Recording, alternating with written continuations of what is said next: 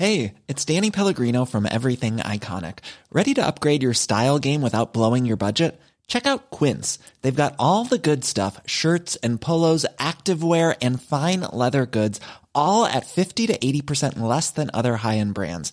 And the best part? They're all about safe, ethical, and responsible manufacturing. Get that luxury vibe without the luxury price tag. Hit up quince.com slash upgrade for free shipping and 365 day returns on your next order. That's quince.com slash upgrade.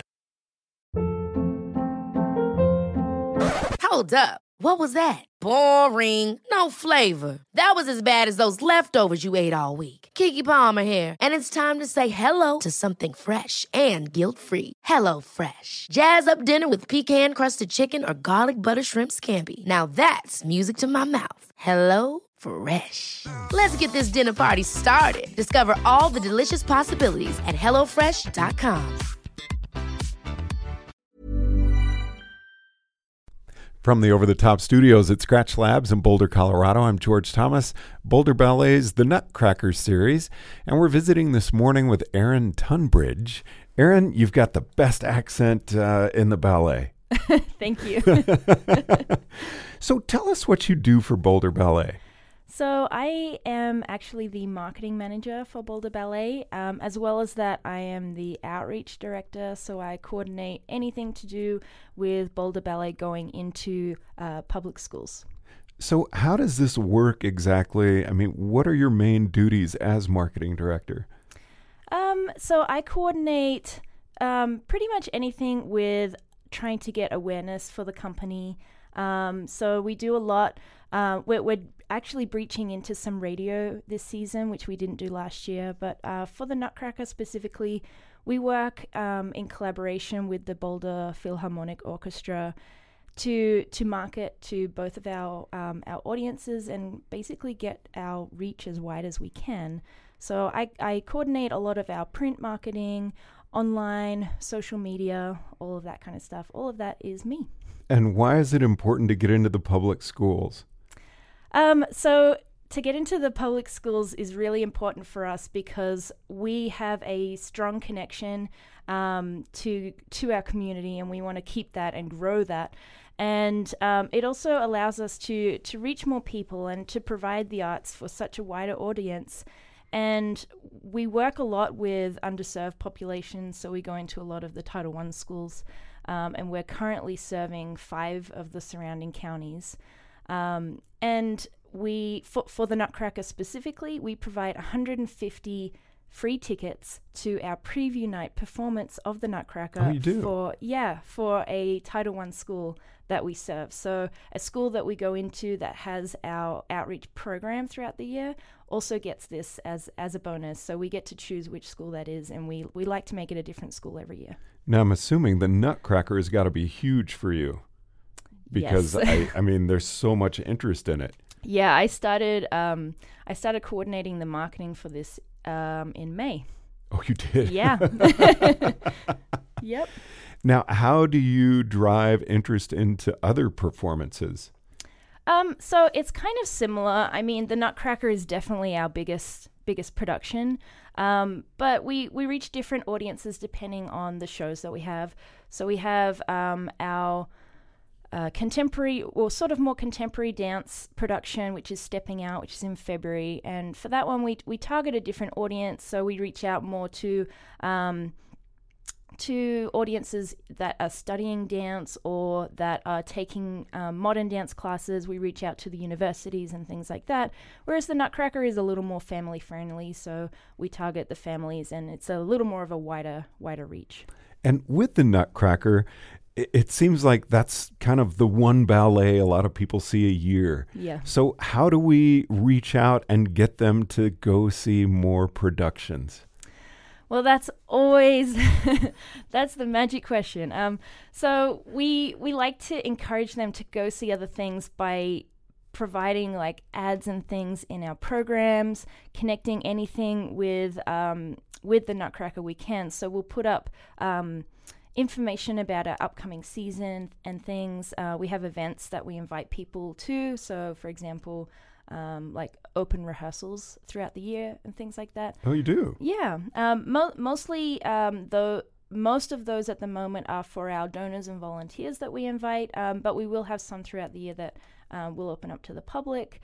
Um, so we we try to engage people uh, rather than just saying here come to this show come to this show you know um, so yeah it's a little more active and something that I've been trying to do this year which I'm I'm focused mostly on the on the Nutcracker right now, but I'm going to continue this kind of trajectory this year.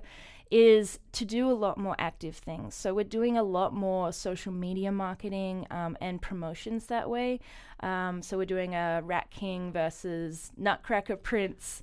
Um, idea on social media, which is kind of fun, uh, and and a few other little things. We've got um, a promotion on radio for people to win um, tickets to the Nutcracker. So you know, it's it's we're trying to engage people that maybe haven't seen the Nutcracker before. Now, you've got a lot of fun pre Nutcracker events coming up at bookstores, at Munchkin Masquerade. Can you tell us some about those? Yeah, so they are a lot of fun. Um, particularly the Munchkin Parade, which is in Pearl Street on um, October 31st from 3 to 6 p.m little plug. And um, so we'll we'll be there. We have I think seven students lined up who are going to be coming in Nutcracker costumes. They'll be handing out information about the production and candy as well, which is excellent. Uh, we're going to have a few other fun things there. So there'll be some um, some stand-ins where um, kids can come in and put their face in to be um, you know, the Sugar Plum Fairy or the Nutcracker Prince or something like that and have their photo taken. So that that's really fun. And the book readings, we have uh, book readings at Boulder Bookstore and Barnes and Noble here in Boulder and up in Loveland because we do have a Nutcracker in Longmont as well. Um, so th- they're just a, a time for uh, for anyone to come in and see our professional company dancers dressed up in their Nutcracker costumes, and they will be reading the Nutcracker to anyone that comes. And after, oh, they will in character. Uh huh. Yeah, and then after that, they do a um a, a little movement series, I guess you would call it. It's basically they they lead um, some movements, some ballet movements, and then they'll show maybe some lifts or something like that, depending on who the dancers are that are that are reading. And how fun to hear their voices because Yeah. I mean ballet dancers are actors actresses who never really get to speak.